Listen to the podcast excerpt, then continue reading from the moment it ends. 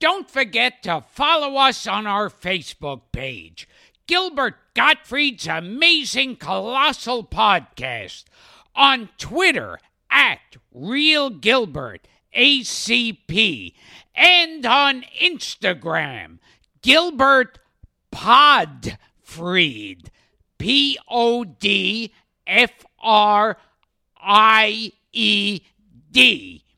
You see, it's kind of a pun on the last name. Ah, never mind.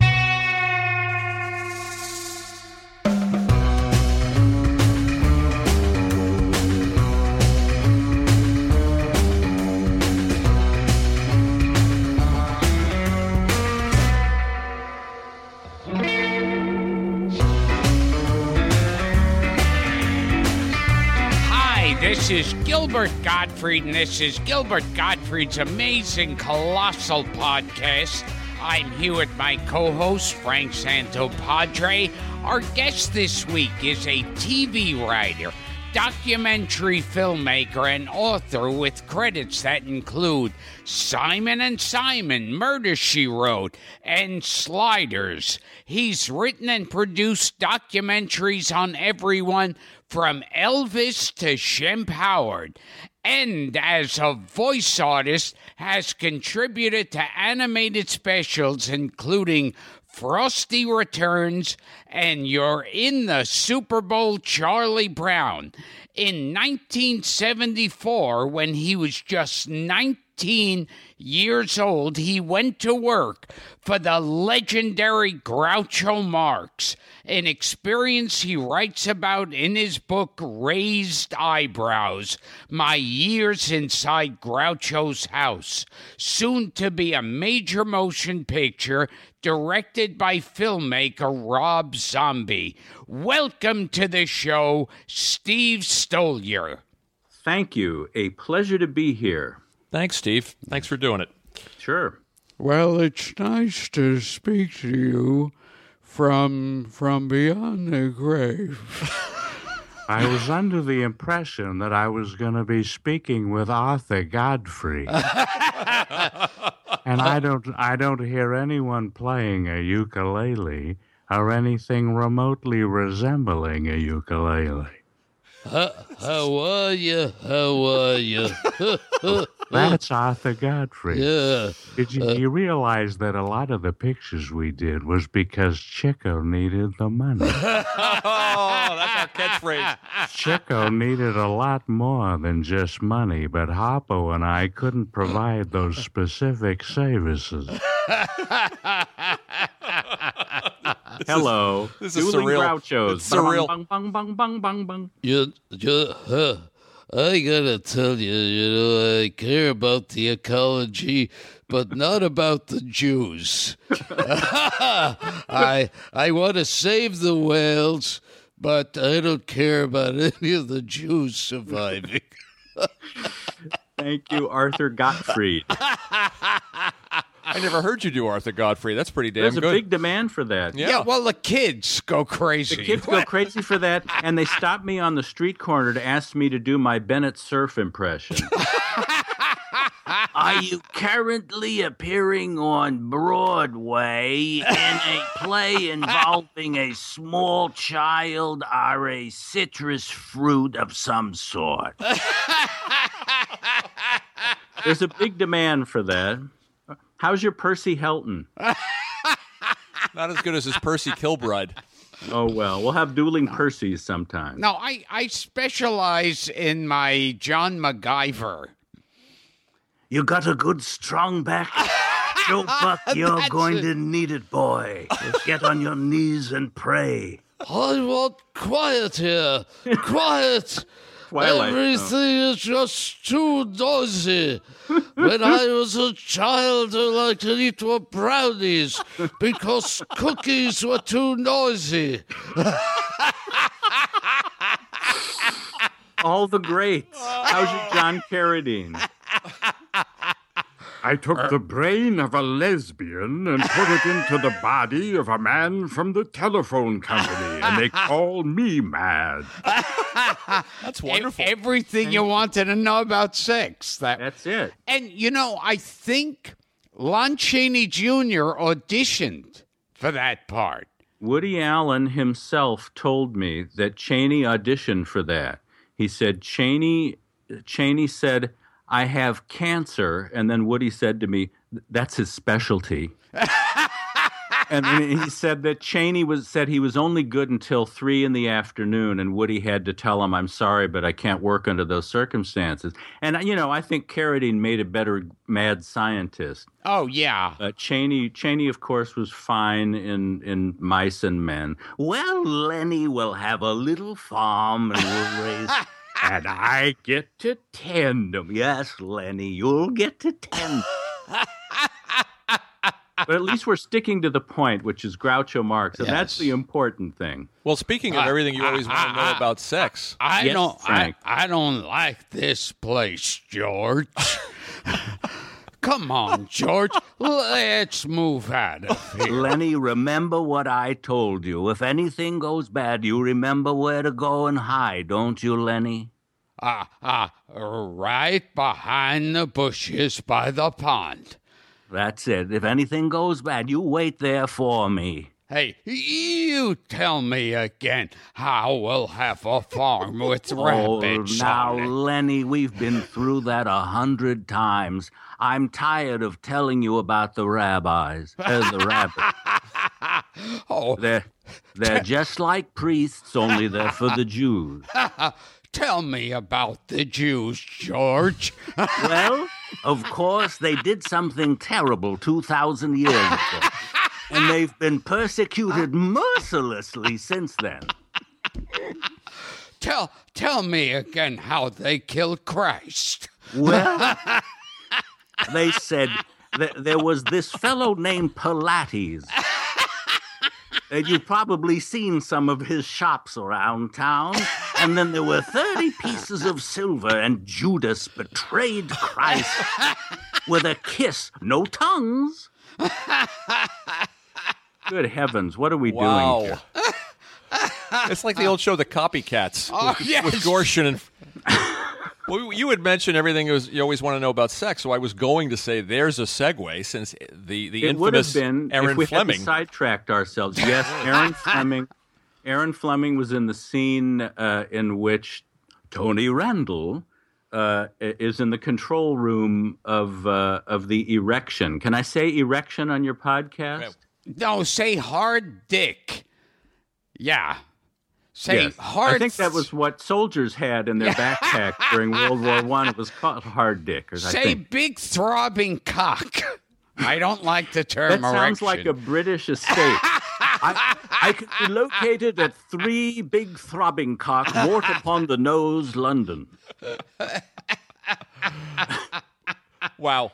Wait, what were we talking? Oh, oh, so Erin yes, Fleming. Erin Fleming was in that, and then she was supposed to be in uh, Love and Death. She was going to play that countess that Woody seduces, but Erin, according to Erin, she stormed off the set because Woody wouldn't agree to allow her character to have children, and Erin was obsessed with wanting a child.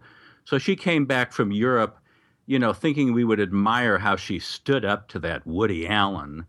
And, you know, she essentially screwed herself out of what would have been a plum role for her and, and probably the, the only other the only other significant role she had, except that she was in Hercules in New York, oh, starring with- Arnold oh, yeah. Schwarzenegger and Arnold Stang. We've talked about yes. that one. That that's where Arnold Stang talks like this. Arnold Strong, they built. Ar- Arnold Schwarzenegger. Arnold Schwarzenegger yeah, yeah. has a voice like this. They dubbed it in. Then you can see Erin running around saying, No, Zeus, no, you must not do this to Hercules. Show mercy, Zeus. She Now- was, it rocketed her from local to worldwide obscurity. Now, the only thing that people seem to agree when they talk about uh, Erin Fleming is that that she was nuts. Well, well, Lenny, um, she Tell uh, me how Erin Fleming was nuts, George. Well, she was diagnosed as a paranoid schizophrenic. You wouldn't understand words like she was she was a very volatile human being and i was only 19 years old when i got the job and had never had to work with anyone like that. And she could be you know the sweetest person in the world one day and then just a bat out of hell the next day.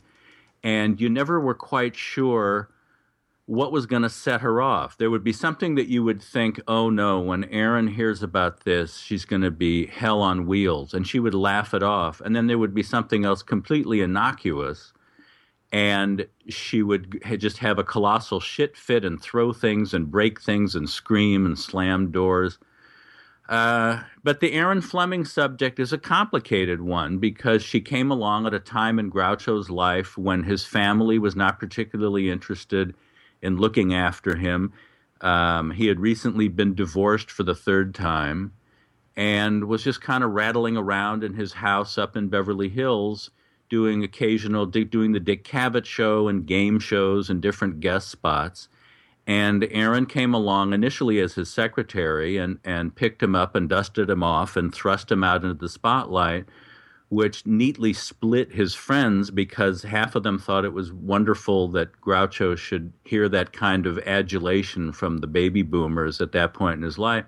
And then the other part of his friends who felt that Groucho was too frail to have a spotlight thrown on him. And so, you know, as they say, the color of truth is gray. She she extended his life but made it a much, much rockier road than it needed to have been because of her volatile personality. That's the short answer to your question. and now, the first day you were working for Groucho, you were 19 years old, a nervous mm-hmm. little kid, and he had just had a stroke then. Like your. F- uh, it was actually it wasn't the first day, but it was only a few weeks after I started working there, and I was just finally starting to get get used to the fact that I was working inside his house and that authorities weren't going to grab me by the collar and say, "We're very sorry, young man, but a terrible mistake has been made." And I, I, I leapt up the steps and rang the bell, and uh, the maid answered and said, "Please be very quiet. Mr. Marx has had a stroke." And I thought, "Oh no, this is, this is it. The, uh, the pumpkin." You know, that had turned into a coach is going to switch back into a pumpkin. And I went down the hall expecting to see him lying on his bed, unable to move and unable to speak. And instead, he was he was sitting on his bed, propped up, reading the newspaper, wearing PJs and his mukluks. And he said, uh, "Is the ambulance here yet?" And I said, "No, it figures." And it, it, was just i mean it was so matter of fact the way he just approached it's like well here's my latest stroke and i'm sure there'll be more. And he did bounce back from that uh, and and lived almost another three years. But at the time it was pretty scary because i thought that this dream job that i had and i did i used to have dreams about meeting groucho and then would wake up terribly frustrated that it was only a dream. So when i was able to meet him I said, Groucho, I'm very happy to be meeting you after all this time. And he said, Well, you should be. And uh, Erin Fleming said, This is Steve. He's the young man who's trying to get Animal Crackers re released. And Groucho said, Did you get it? And I said, Not yet, but we're working on it. And he said, You better, or I'll fire you. And I said, Well, I didn't realize I was working for you. How much money are you paying me? And he said, a little less than nothing. So that was before I had the job, but that was how we met was trying to get animal crackers off the shelf, which was successful. And it was this labor of love for me to get this movie seen. It's very gratifying now when I run into people who say, "Oh, Animal Crackers was the first Marx Brothers movie I ever saw." Or I have it on DVD or I watched it last Thursday. Because when we were growing up, it was the great missing link in the Marx Brothers dozen films because because it had been made for Paramount in 1930, and then when the Paramount films were sold to Universal in the late 50s, it was included, but the rights had had expired and reverted back to the original authors. And MCA didn't think there was any money to be had by clearing the rights and reissuing this lost Marx Brothers film. But all of my friends were Marx Brothers fanatics and wanted to see it. So I started this petition drive at UCLA to put pressure on Universal to clear the rights. And that's when Groucho came to campus, and I sat side by side you know, pinching myself and firmly convinced that this was it, that I would never get to see him again, but I should be grateful that there he was talking to me and all these newsmen. And then the film came out and broke the box office record at the UA Westwood that had been set by French Connection, and that was colossally gratifying.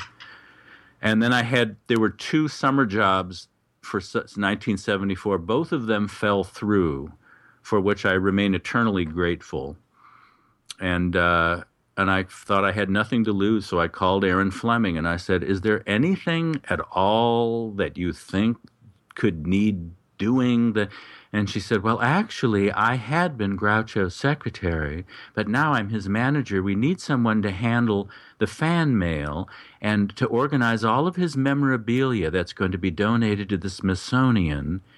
And in my mind's eye, it's like a Tex Avery cartoon where I'm showing up on the doorstep before she hangs up the phone. It wasn't quite like that.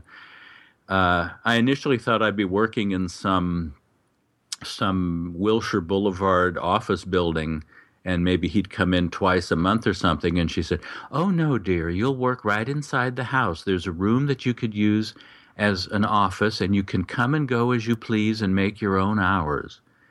And I thought, and they're giving me money to do this, to wade ankle deep in Groucho's memorabilia from vaudeville and hmm. Broadway and Hollywood, and to sit and have lunch with with George Burns and Steve Allen and, and Jack Lemmon and Maury Ryskind and Nat Perrin. Got to meet S.J. Perelman, all these just extraordinary personages. I, I remember I saw Animal Crackers at a theater in New York when it first came out. Right. There was a re-premiere.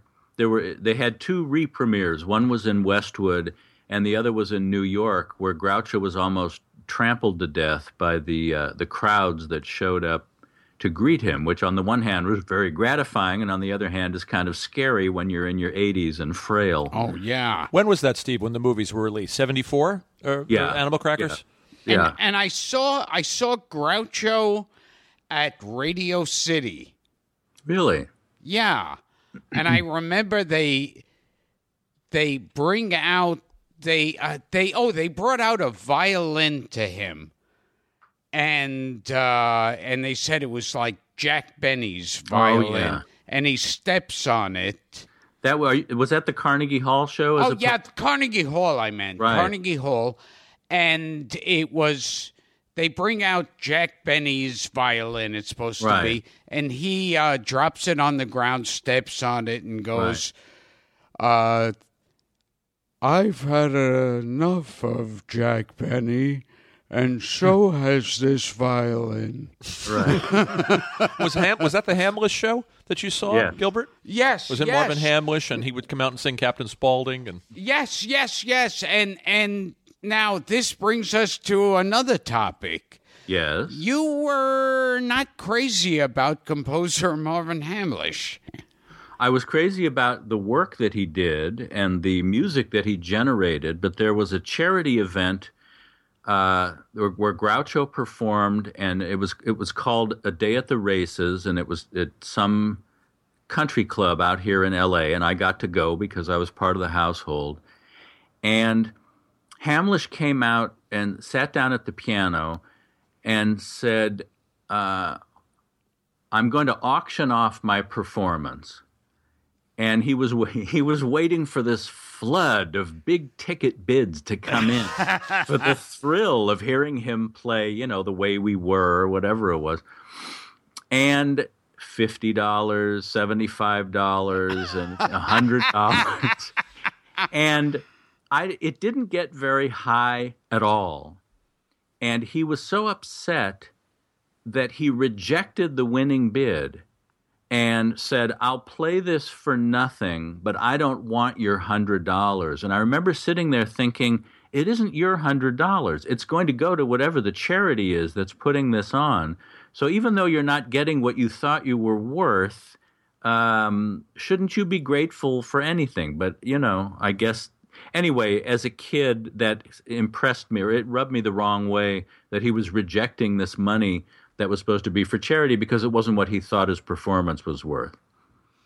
And there's a group of people that it's funny to think now are like the young kids Yeah. over at Groucho's house. Oh, like Sally Kellerman Yeah. and Elliot Gould. Yes. George Segal, all these people. But Yeah, it was sort of like a, a, a Robert Altman film, uh, mostly because half of them had been in Robert Altman films. Most of them were Erin Fleming's friends, um, but she brought them into Groucho's circle, and she also, you know, she she was a, enough of a savvy businesswoman that she realized the the value of having him photographed with then current big stars like Elton John, and he became friendly with Alice Cooper. Uh, I didn't get to meet Alice there, but I think Groucho got a big kick out of him, uh, just the outrageousness of his performance, and, and said something like, you know, you're going to bring vaudeville back single handedly, or something like that. So it was, but I was always drawn to Groucho's circle of friends. That they, it seemed to me, they were more down to earth. Um, they they were more comfortable with ha- having had their fame or whatever their you know the writers and directors, people like that. And even I mean when when George Burns came to lunch, I was very nervous, and uh, I got the door, and he just breezed in and said. Hi, you want to live a long time? Become an actor. You live to be an old man like Groucho and me. All right, let's eat. they sat down at the lunch table, and and and because I was always welcome at the lunch table, it was very egalitarian. It wasn't like the help had to eat in the kitchen. So no matter who was coming over, it was uh, I was welcome at the table, and so I just sat there with both ears open constantly, and then would sometimes run into the next room and jot down notes, which went into my book, Raised Eyebrows, and it was just astonishing you know, the uh, watching, you know, Groucho and George. Remember, uh, it was at the Gaiety Theater in Chicago because uh, you, uh, you, I think Chico was banging the daughter of the man. That wasn't the Gaiety Theater. That was B.F. BFK's Theater in Milwaukee because it was around the corner from the candy store where Harpo bought all the jelly beans. And I, you know, I would just be sitting there thinking, I can't believe this.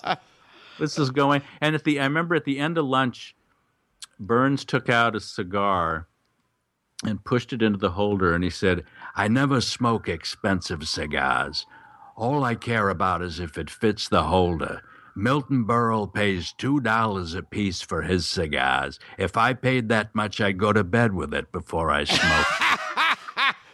T- tell us about when Mae West came over, Steve. As long as we're talking about. Oh, oh, man. that that reminds me of something. What's when that? you said Mae West, is I I was once talking to Alice Cooper, and he said that Groucho and Mae West both attended one of his concerts together.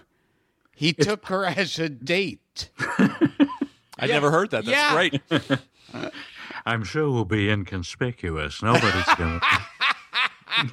Look, someone's dressed up as Groucho Marx and Mae West coming to see Alice Cooper. I hadn't heard that, but it's certainly possible. He said he was the only person who knew them. That's there. terrific. Like the audience were, they had no idea Groucho and Mae West. Well, Mae West came up and saw him sometime. She was uh, one night she came over, and Erin Fleming was very nervous about it.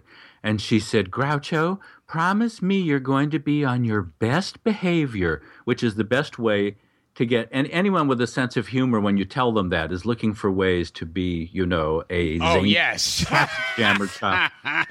So, I'm familiar with it. yeah. so the, I've West- gotten in trouble a lot of times for being warned. whatever it- right whatever don't don't throw me in the briar patch or Yeah. don't touch the wet paint or whatever the thing Yes. is well in this case she admonished groucho to not ask anything that would be uh, embarrassing or put her on the spot so she walks in and the first thing he says is what do you hear from bill fields now if you know she and wc fields made my little chickadee and and as legend and apparently the truth had it they hated each other Yes. Fields and West hated each other. They didn't speak to each other.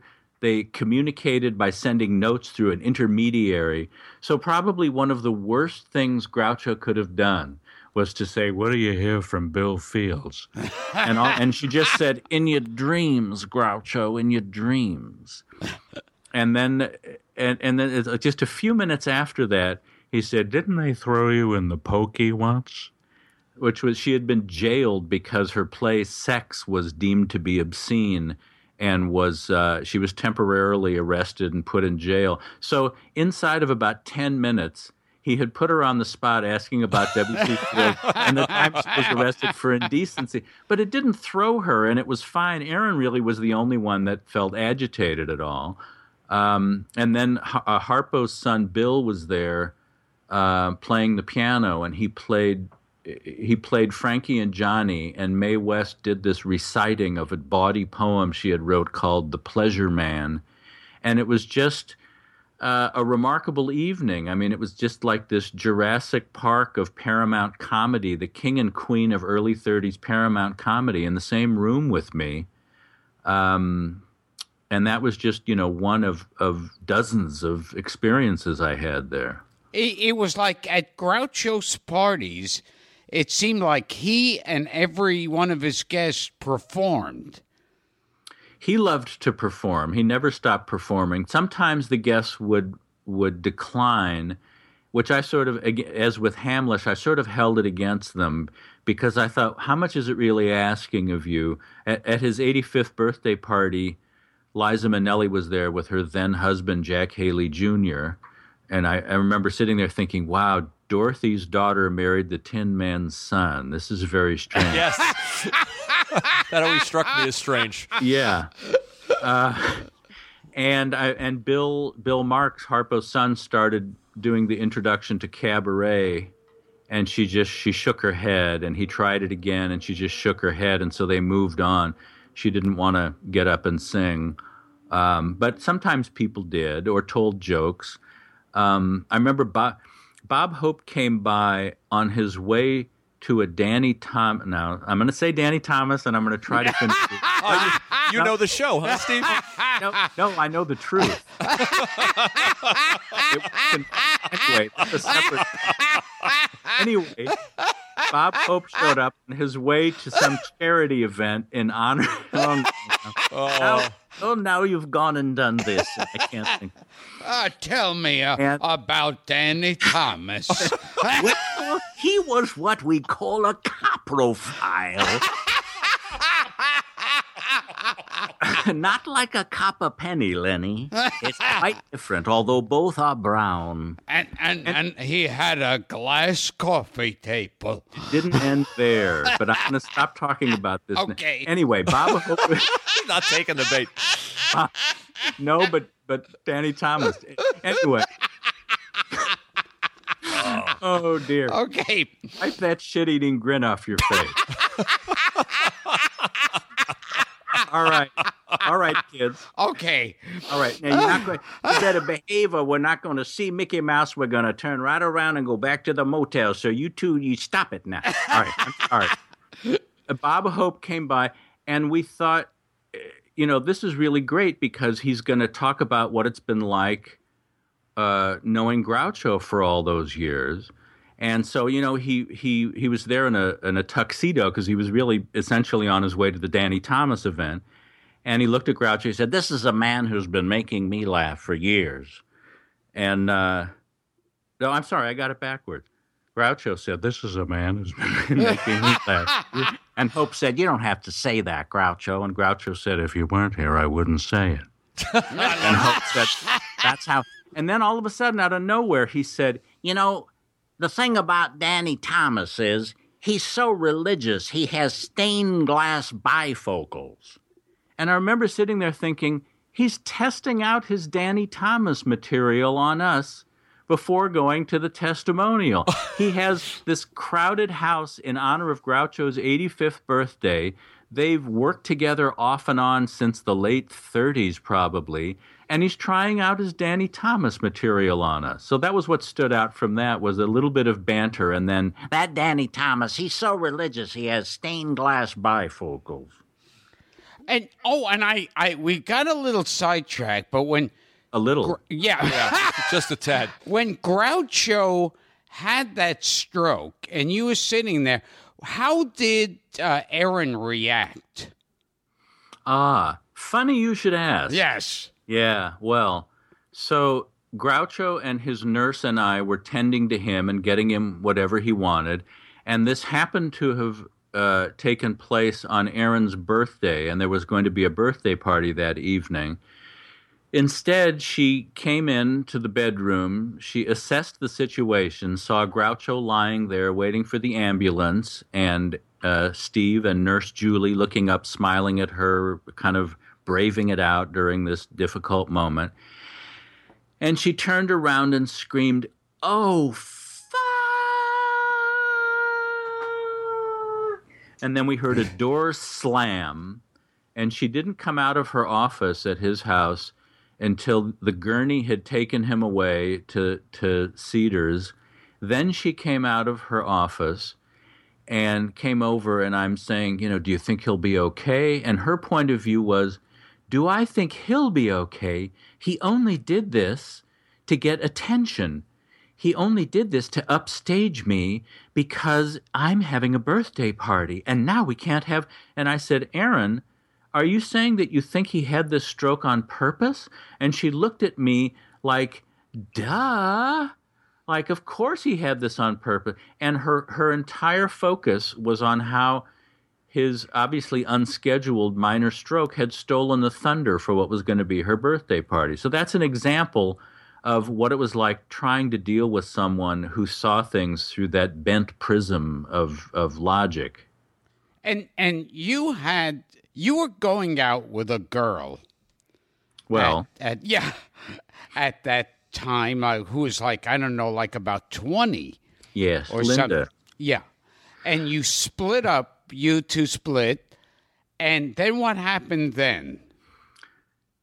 Uh, there, she and I were going to go out on a date, and it was on a night when Zeppo and Gummo were coming up from Palm Springs. They were the two extant Marx brothers, in addition to Groucho. Never got to meet Harpo or Chico, I'm sorry. Never got to pay for any of Chico's bills or bailing him out financially or any other way. and and uh, and I wanted to meet. I wanted to to have dinner with Zeppo and Gummo, but I said to Erin, I, I have a date, and Erin said, "Well, bring her." And I thought, oh, this, th- appealed to my wicked sense of humor, because Linda was this very composed. uh, In the book, I said she was unflappable, and I was determined that she be flapped.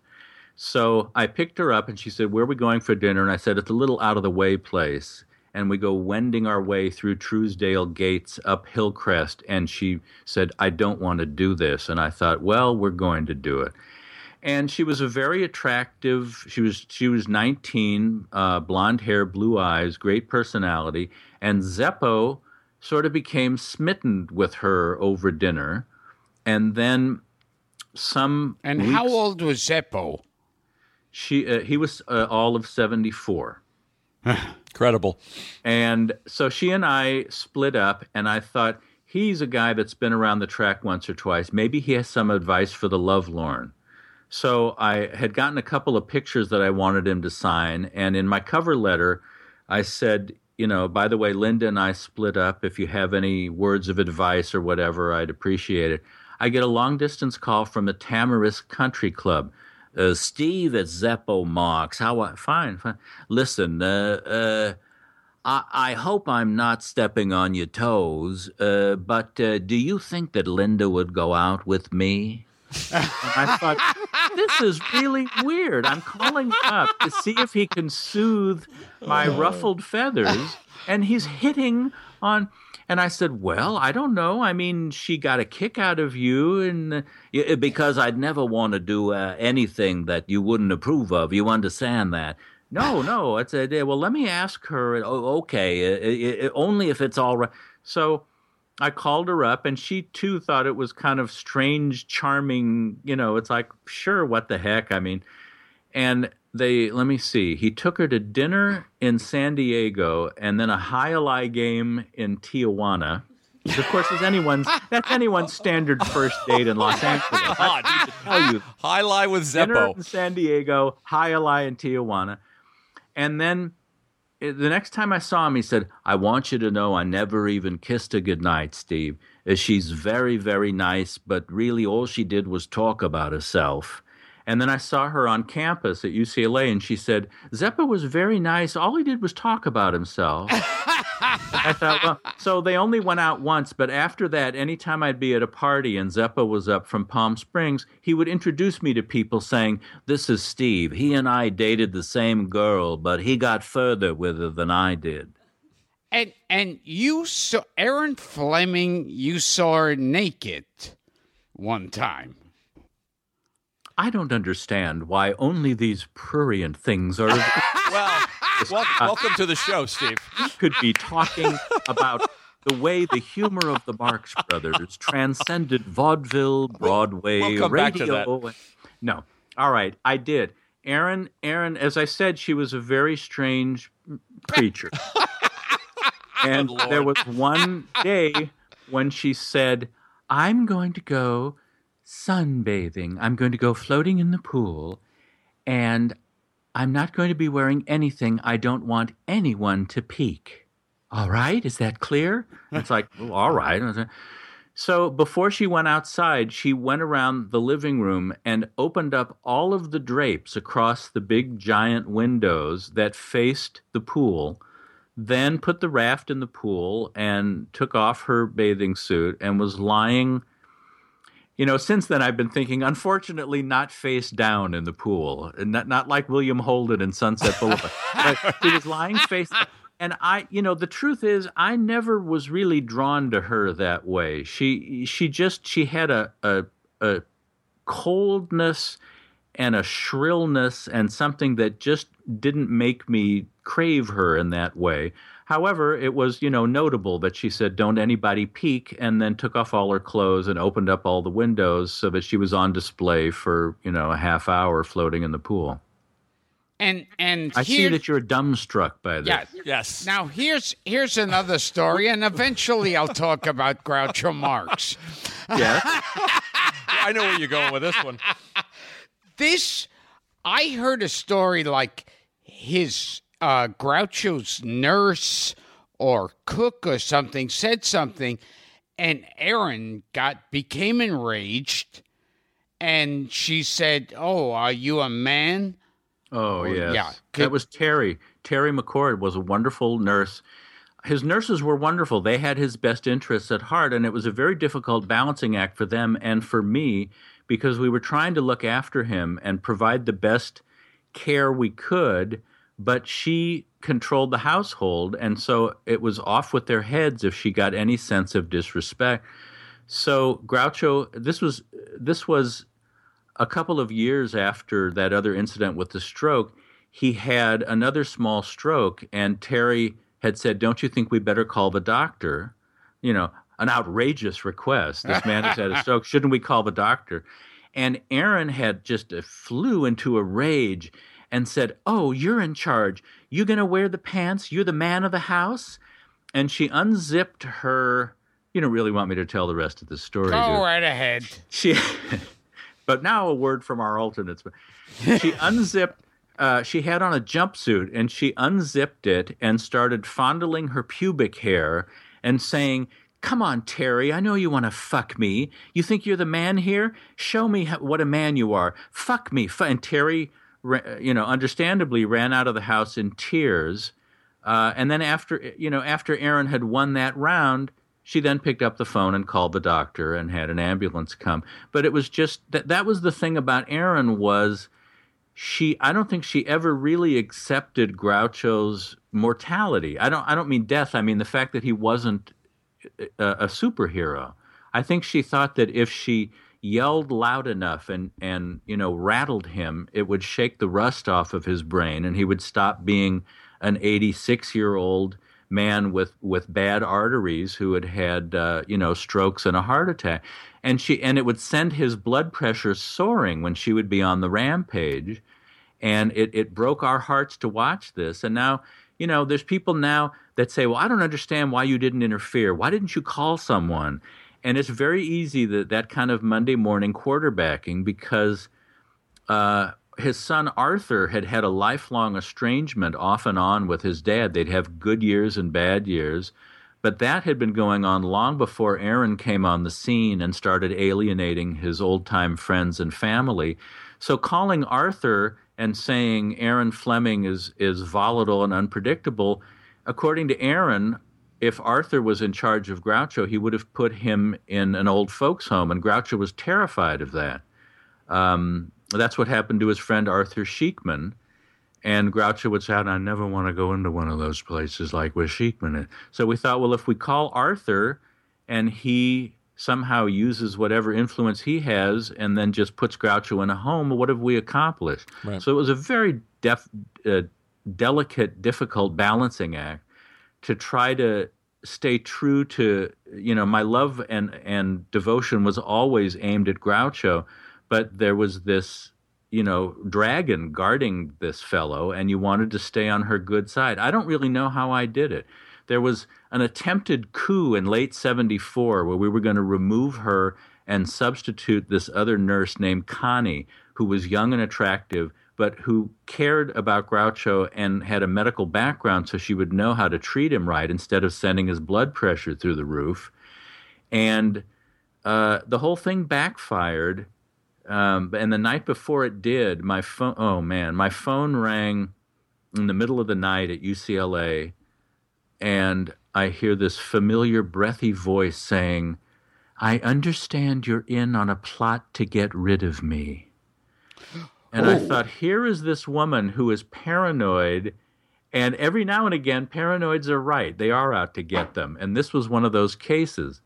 And I don't know how she found out. And, and more than that, I don't know how in the world I talked my way out of it because she was absolutely right. We were, the household was conspiring and meeting behind her back to try to ease out Erin and ease Connie in, and then bring in some of the friends who had been alienated while Erin was in charge. And the whole thing exploded, and Erin was in stronger control than ever until towards the end, uh, when there was this huge battle over Groucho between Arthur's forces and Erin that ended up making a lot of headlines at the time.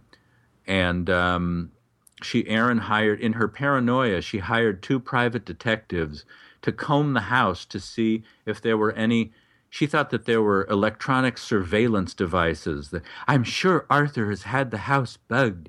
I'm sure he's had the telephones bugged.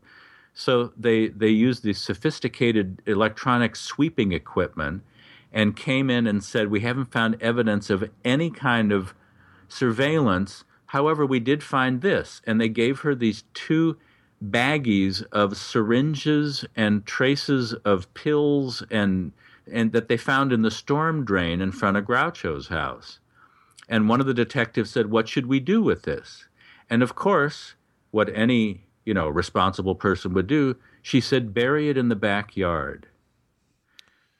So uh, they instead of burying it, they went to the sheriff's department and said, "We are conflicted here. This woman hired us to to check out the house, and we found this." And instead of explaining what it was or saying she didn't know what it was, and in fact, I don't know that anyone ever found out that they were necessarily from Groucho's house because they could have washed down from another house. But she had said bury them in the backyard, which alerted them, and that Sure. began a criminal investigation and uh, it was it, it- was very strange being in the middle of this because I, I would know about it from being at Groucho's house, but all of a sudden, all my friends are picking up the L.A. Times and reading these headlines.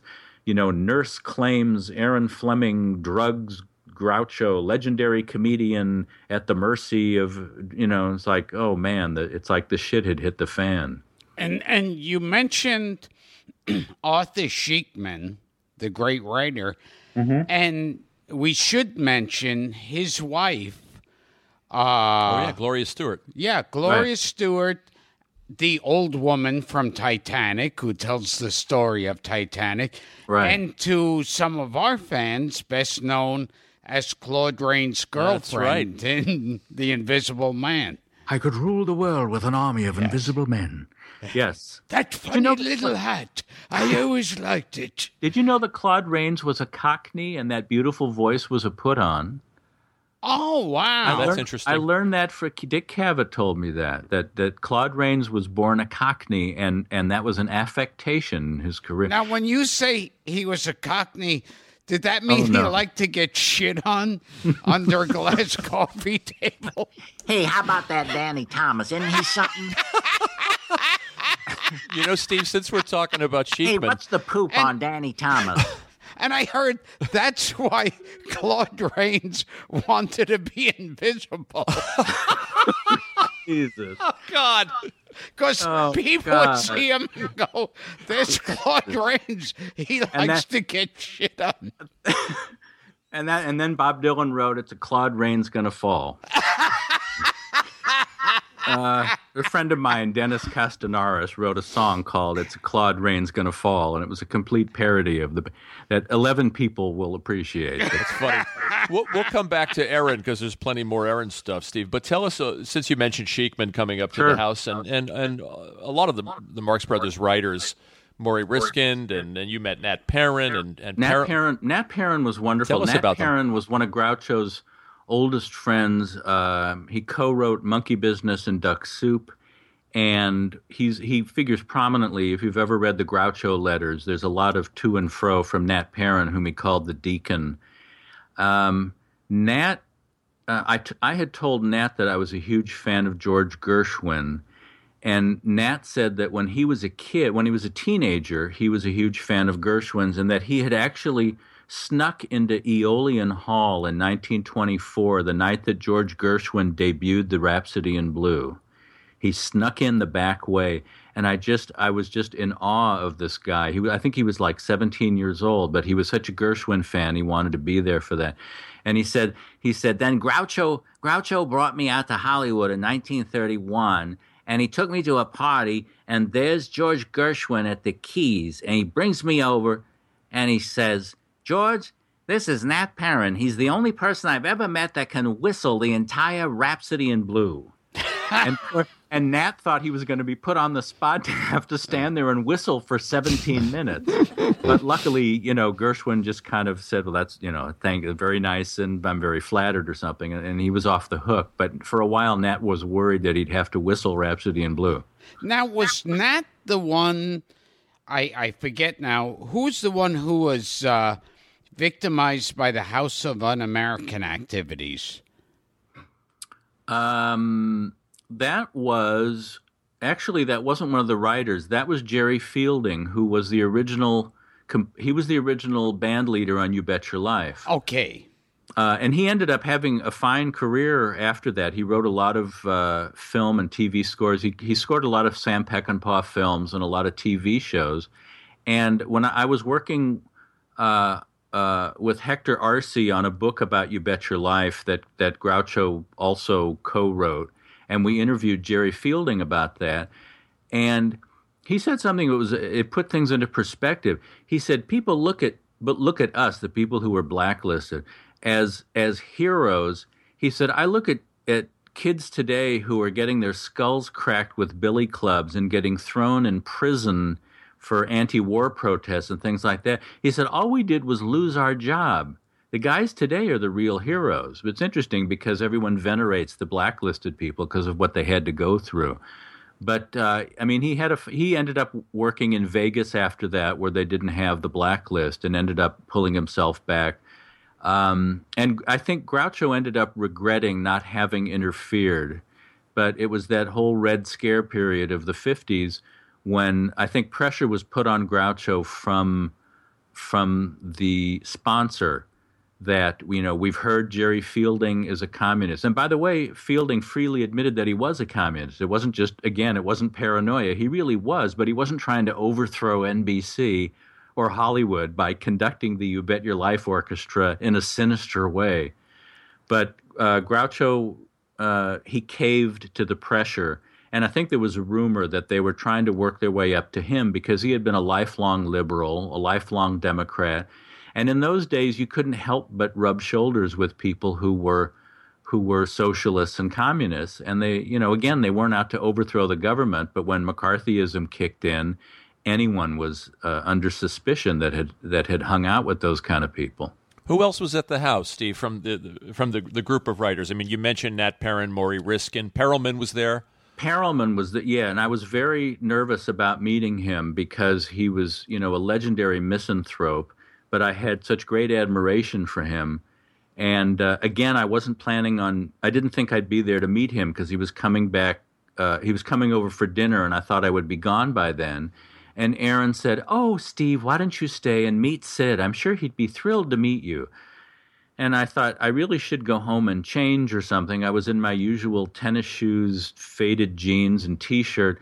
And Perelman shows up impeccably dressed in a three-piece suit with some woman with a floor-length mink coat and two other people just with with the ritziest outfits you've ever seen.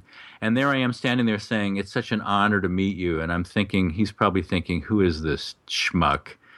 But what happened was later on in the evening, some of the people were trying to trying to figure out which were Perelman lines from his films, and one of them said, "Oh, I shot an elephant in my pajamas. Wasn't that yours, Sid?" No, that wasn't mine. Um, oh, vaccinated with a phonograph needle. You wrote that, didn't you, Sid? No, that was I didn't write. And then I said, uh, the professor is waxing wroth, and he turned around, he looked at me, and he said. That was one of mine. From Horse Feathers. Yeah, It's a great and, one. And and I, after dinner, um, Perelman took out a cigarette and he said to Groucho, uh, "By the way, do you buy? By the way, incidentally, this is a dead-on S.J. Perelman impression." You get a lot of requests for that one too. oh yeah, the people stop me on the street and they're not asking me to do my Bennett Cerf impression, and they're saying, "Can you do that?" And he so he he took out a cigarette and he said, uh, "By the way, Groucho, do you mind if I smoke?" And Groucho said, "I don't care if you burn." he said, "That was good. That was good, Groucho. Let's try it for timing now." and then I went back to my office, and Perelman went to use the restroom later on, and I, I stopped him on his way back and showed him that Groucho had had an early draft of Horse Feathers. And I said, Have you seen this lately? And he said, No. And he started thumbing through it. And we started talking about the Algonquin Round Table and Robert Benchley and all this. And he's advising me I should be a playwright because you, the writer has more control than in television and all this stuff. Wow. And I start hearing people saying, Where's Sid? What happened to Sid? Is he sick? Is he okay? And it's like, gee, I had managed to corner S.J. Perelman for like 20 minutes talking about the round table. So there were these, you know, these nuggets of gold uh, that meant the world to me at the time. And then on reflection, realizing how fortunate I was. And the good thing was uh, for me was that since I was such a fanatic, I knew who all these people were. Uh, I don't know if you've had the experience of meeting someone and then years later someone explains to you why they were important and you go, oh man, I wish I'd known that. I would have asked them this or I would have told them this.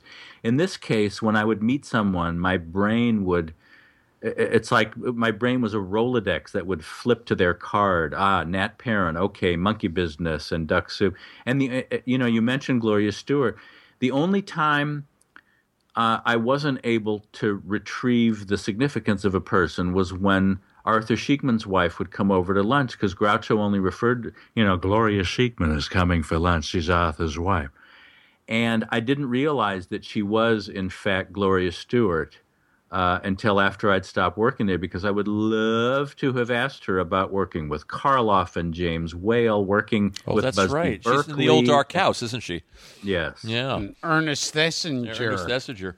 It is my only weakness. Have a Now, uh, you also said in the book that S.J. Perelman started playing with his pubic hair.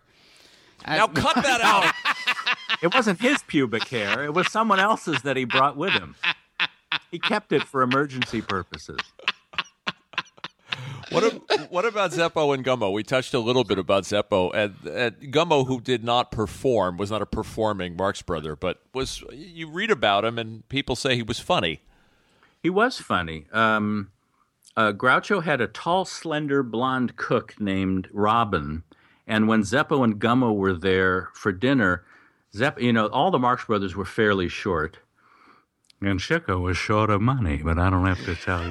anyway, uh, so Zeppo came out of the came out of the kitchen and sat down. He said, uh, "Robin said she'd marry me, but I don't know. I, I I think she's too tall for me." And and Groucho said, "What part of it do you want?" And Zeppo said, "Well, uh, I'll take as high up as I can reach."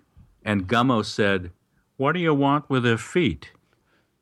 It's like what it's like a great surreal joke. The idea that he was so short that as high up as he could reach would have been her feet. So that's actually a very rare thing. People have stories about the other brothers, and it, the, you know, there's that legend that off-screen Zeppo was the funniest. Oh, sure. He he really did light up a room when he And, walked. and wasn't there a case where um, I think Groucho was sick? And oh, when he has appendicitis. yeah, and Yeah. Zeppo took over for him. Yeah, on when stage. Animal Animal Crackers was a Broadway show before it was a film, and then it toured. And there was uh, at one point Groucho got an appendicitis and had to be hospitalized. So Zeppo pinch hit for him a couple of nights, and the report that came back was that he matched Groucho laugh for laugh on all the lines, and people did not realize that that was not Groucho Marx in front of them. I guess Zeppo's role in the play wasn't substantial enough that anyone was saying, "I don't understand. Where's the guy? that Where's Zeppo?" But Groucho ended up coming back to the show before his doctor would like him to have because he felt a little bit threatened by the fact that his kid brother was able to was able to sub for him and nobody was the wiser. And I um I remember hearing oh um I I spoke to like Maxine Marx about Uh-huh. three times and she had told me that when she was a little girl she watched them a bunch of times and it was unimportant to watch the Marx brothers. Chick, Chico's daughter, we should point out. Right. You're talking about. and and she was ran, ran outside and was playing while they were on stage and afterwards uh, chico said to her did you catch it and she goes what and chico and harpo switched characters on stage Oh, right, right. And and she missed it because she was out playing. Yeah, Yes. she told that story. She was great. She was a character, and she had she had those sad eyes and that sideways smile. And she would she would smile and look at you, and it was eerie because it was like Chico and drag was looking at you. yes she she looked oh the only thing missing was the hat yeah. and I I remember my greatest moment with her was she mentioned Al Shean, the Marx Brothers' uncle, Right. and who was a great vaudevillian. Gallagher and Shean. and, Right. and yeah, and I said to her when she mentioned Al Shean, I went, Absolutely, Mr. Gallagher. And she grabbed my hand and shook it, and she said, Positively, Mr. Shean. Ah, what a great moment. I, I felt like it was like I was in a time machine. Yeah, and went back. Yeah, it's hard to describe what what a great feeling that. And that boy, that was a great.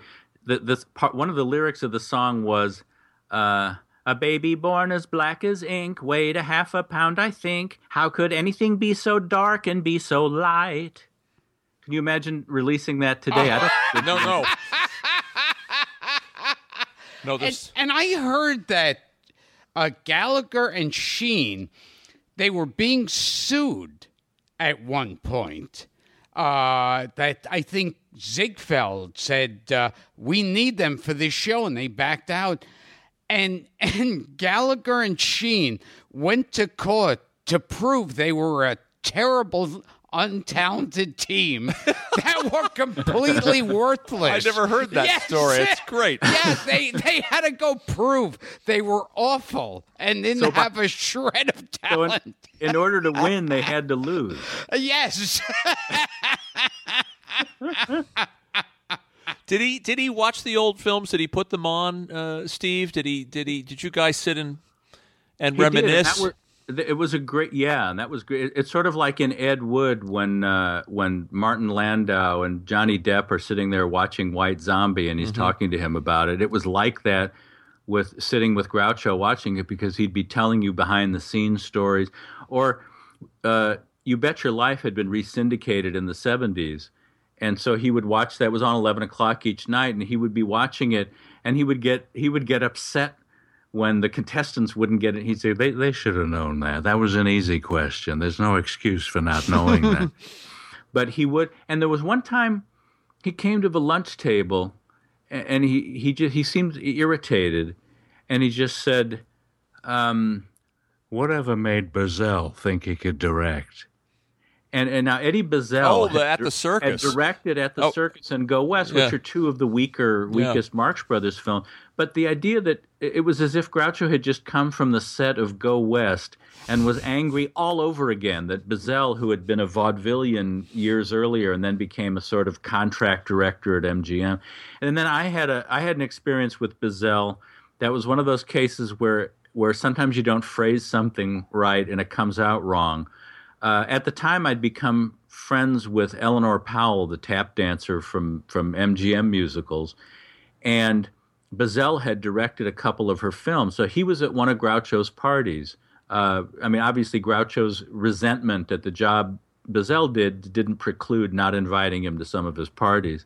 So I went over and I started talking to Buzzell, and I said, um, "You know, I've seen uh, all the pictures you did with with her, except for Honolulu.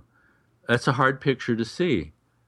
And he said, Well, you know, back then pictures were different and audiences were di-. and he and I realized that he thought I meant it's a hard film to watch. and I thought, oh my God, he he thought that who is this little shit walks up to me and says, I'm so pleased to meet you. I can't sit through your movies. So I, I bent over backwards to explain to him that I meant no, it's a hard movie to find to see. But I felt terrible that he misin- misinterpreted that. And and he said something that Groucho answered. I forget. There, he said something about Groucho as an actor. Oh, oh, that was uh, Sam Wood was the director on on oh, Night at the Opera. the Operant Day at the Races, and uh, and uh, after one take, Sam Wood said, "I can't make an actor out of Marx," and Groucho said, "Nor a director out of Wood." Because he, I mean, Sam Wood was not known for being a skilled comedy director. You know. Now, now this is very important. Uh oh. Eleanor Powell, Yes. I think her son starred in the movie The Beast Within. She, Eleanor Powell Wow. was married. Eleanor Powell was married to Glenn Ford. She said she had her pick of anyone on the entire tree at MGM, and she got stuck with the lemon. So it did not. He was not the most faithful husband, but they did have a son named um, Peter Ford, and uh, I guess if if he was in that film, that's who Is it that who you're thinking of? Glenn Ford's son, Oh, Peter Ford. oh, hmm. I will see. Well, you will have to look up The Beast Okay, Within. We'll put our staff on that. Did he talk other specifics? I know he, he was raging about Buzzell, which is funny, Steve. But did he talk about Margaret Dumont? Did he talk about, you know, Is- Edgar yeah, Kennedy? Did he- reminisce about specific people that he'd worked with? Is it true that Groucho once said, I used to have Margaret Dumont take a shit on me when, when I lied when I lied underneath a coffee table that I borrowed from Danny Thomas. Oh, it's jump the shark again. It's absolutely not true. It was not a coffee table. It was a settee. There you go. I'm glad to set the record straight after all these years. Thelma Todd once shit on me, Hot toddy. but Yeah. but she, but, but she put a tablecloth so it killed the whole point. She, she was very formal that way. We should, we should point out to our listeners who don't know this that we're looking at Steve on Skype and he's turning several different shades. Please pick one you like. We have we have puce, red. we have mauve, He's, he's a fuchsia. I think Macintosh. fuchsia's coming up in a minute. Yeah, not a Macintosh. No. Uh. Nat, Nat Pendleton Did he? once took a shit on me while I was sleeping in my trailer. Oh Lord! Sig Ruman I was just going to ask about Sig Ruman. once, well, I'll answer that. Sig Ruman would eat a lot of German sausage, and then he would shit on me.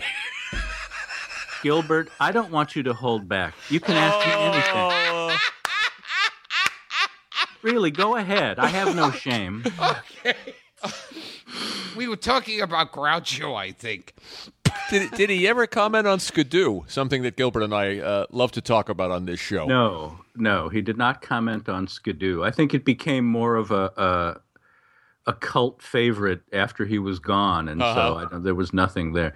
But you know, it was fun. It was it was fun watching him deal with interviewers when they would come out and ask him about you know asking about the films and the old days and stuff. And he really he did not suffer fools gladly, and it used to frustrate me because. I would think, you know, if I were if I got the assignment to come interview Groucho, I would do my homework and I would know the answers to a lot of these things. But to them, it was just an assignment. It's like go out to 1083 Hillcrest and talk to Groucho about this. And I remember, well, I mean, one guy said, "What are you doing with your time?" And Groucho said, "I'm wasting it talking to you." That didn't make it into his in the guy's piece. and another guy said, "How has filmmaking changed since the days when you're you and your brothers?" And Groucho said, "They didn't used to have toilets near the sound near the sound stages, but all that's changed now." And the guy said, "Really? How has it changed?"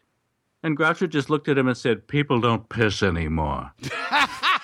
like, what do you think it meant? It meant that now they have restrooms near the soundstage.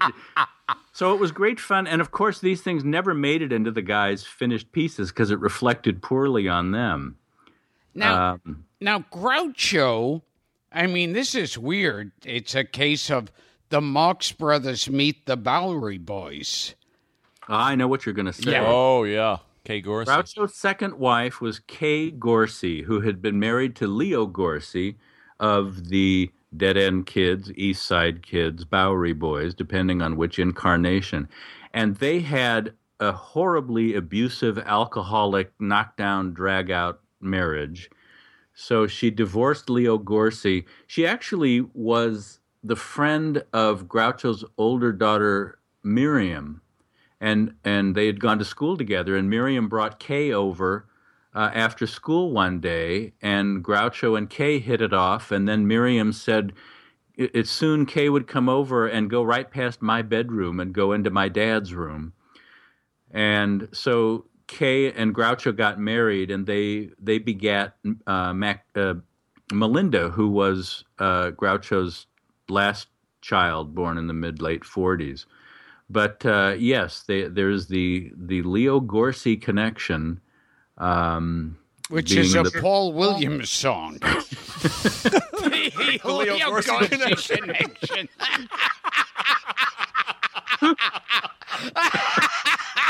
I wish. One day we'll find it, the Leo Gorcey connection.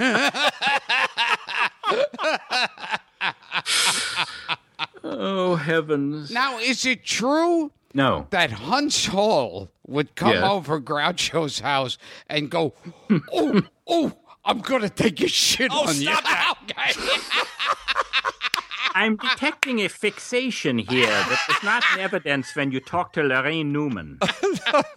Thanks for listening, Steve. Sure. So, so, so to to wrap it, let's, let, let's at least explain what became of Erin and what became of the conservatorship when she her team went up against uh, Arthur's team in court, and you were called in to give a, a, deposition. we Yeah, I ended up giving a three day deposition, which was really scary because it was in this Century City high rise, and I'd never done it before.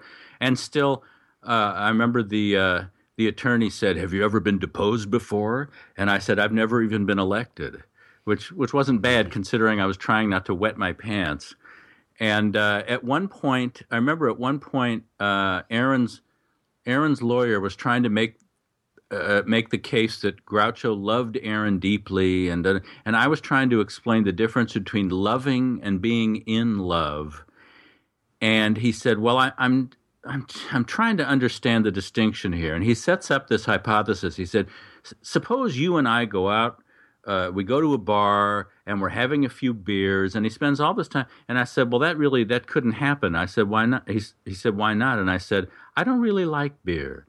And he blew up and he said, Mr. Stoliar, if you would quit ad libbing, we might actually finish this. And I said, Are you implying that I should prepare my answers ahead of time? That was the only time I got the. It reminded me of, of Robert Benchley's Take the Witness, where he imagines himself being this brilliant, clever guy on the witness stand and then falling apart in reality. But uh, anyway, yes, so I did a deposition. Erin ended up losing, and uh, Nat Perrin was Groucho's conservator temporarily. And then because he, poor Nat, was being whipsawed by the Erin by Erin Fleming on the one hand and then Arthur on the other. He was getting calls day and night. I, I was I was actually in charge of the house on weekends and staying there, having to referee these two factions. Um, it was an incredible responsibility, but I was happy to do it for Groucho. And Erin, Erin was in court. Uh, her craziness was coming out. She was. She was sued by the B of A for having, you know, uh, taken advantage of Groucho financially. And there was a scene where where the bailiff was uh, trying to check her purse as she went into the courtroom, and she was screaming, "Give me back my purse! Give me my purse! You bitch! You bitch!" And the and the the judge is gaveling her into silence, and then Erin's attorney, who was uh, he was sort of like his name was Mr. Sabi, and he was sort of like an Israeli Chico.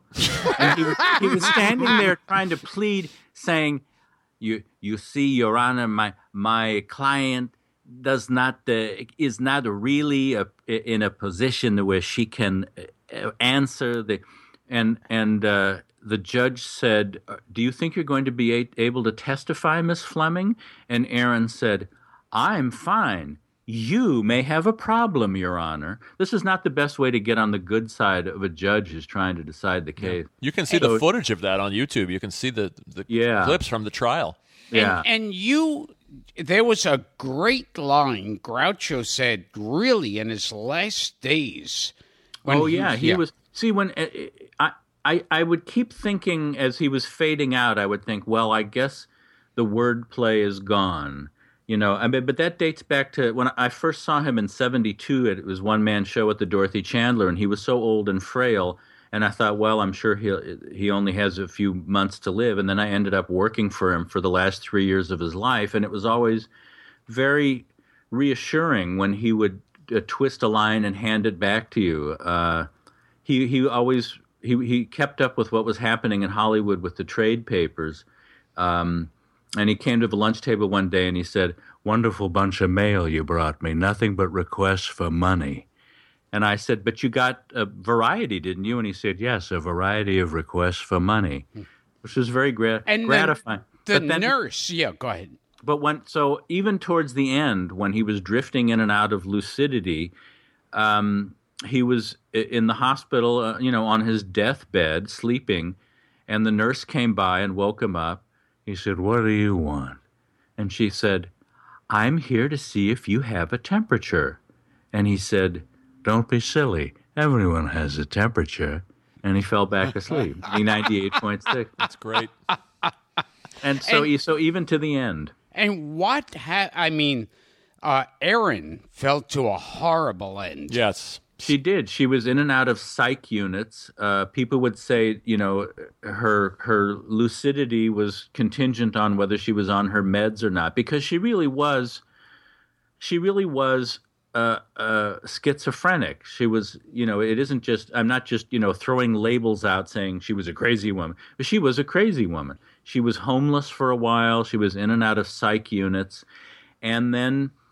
Um, Wasn't she 2000 telling people that Laurence Olivier was her uh, her father at one point? And Right, and she was signing letters, uh, Erin Fleming Guccione, implying that she had married penthouse publisher Bob Guccione. Yeah, she ran into Yeah. She ran into uh, um, Larry Gelbart's wife, wasn't it? Wife, yeah, and, and was talking about the Pacific Design Center and said, that was designed by my father, you know, which in and of itself is already off the off the charts. You know who my father was, don't you? And Pat Gelbart said no. And she said, Why, Laurence Olivier, of course. And it's like it's it's like someone you would think would walk around with their hand in their shirt like Napoleon, but she really was. So sadly, in in uh, August of 2003, she killed herself. She, I don't know how she had a gun living, staying in the board and care facility she was living in, almost directly under the Hollywood sign. It sounds hokey, and it sounds like I'm exaggerating it to make it more dramatic. But here's this woman who wanted to be a famous actress. Then she hitched her wagon to Groucho's star and sort of carefully built bridges and then set fire to them and spiraled downward after he died and ended up killing herself in the shadow of the Hollywood sign. I got to tell you, Steve, you see those YouTube clips, the ones uh, specifically of her on the Cavett show. Gil, have you seen Yeah. this? Oh, my when, God. When Groucho Yes, brings her out, yes. she's chastising Dick for for uh, leaving her in the lurch in a play or something. But you could see the poor thing. You could see that she's kind of unhinged even then. And that was years before she got bad. But the day that she lost the court case, Ted Koppel had her on Nightline. And it's one of the most surreal things. I mean, he's trying to ask serious questions, and she's got this wild look in her face.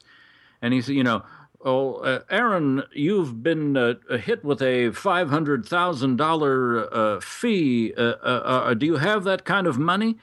I was going to borrow it from you, Ted. Well, but seriously, Erin, uh, I was going to put it on my MasterCard, Ted. Well, and she kept trying to turn it over to, to poor Mr. Sabi, her attorney. He would say, What's next for you, uh, Erin? Well, my attorney, Mr. Sabi. Well, I'd love to talk to Mr. Sabi under other circumstances, but I'm trying. And it was just this, she had this wild look in her eyes, and, and the camera's pushing in, and she's saying, you know, I know that I'll be completely exonerated because there's no truth to any of and this was after the jury had come in with their verdict against her. So, you know, a very troubled woman, very sad. And I have compassion for people that have psychological problems, but don't put them in charge of a frail old man and you know that that's where my loyalty ends is watching the the verbal and emotional abuse that she inflicted on him even as she lengthened his life. And and you left out one important part of the story. That's where the next day No, you see, you're laughing. You're screwing it up. You should do the Grouch, straight face. Groucho said, Yes. What did he say? Tell me. Tell me. You What did he say? you know, Ted Koppel likes to come over the house and shit on me. Now that part's true. "Yes, see, see, The other that- stuff wasn't I'm true. ashamed of you for leaving it out." So, so Steve, he uh, Groucho Yes, sir. finally passes away in, in August, and he has the for the first time in his career he has bad timing because he passes away in the same week as Elvis. I will never forgive Elvis Presley for dying when he did, um, because he died three days before Groucho died, and uh, I remember.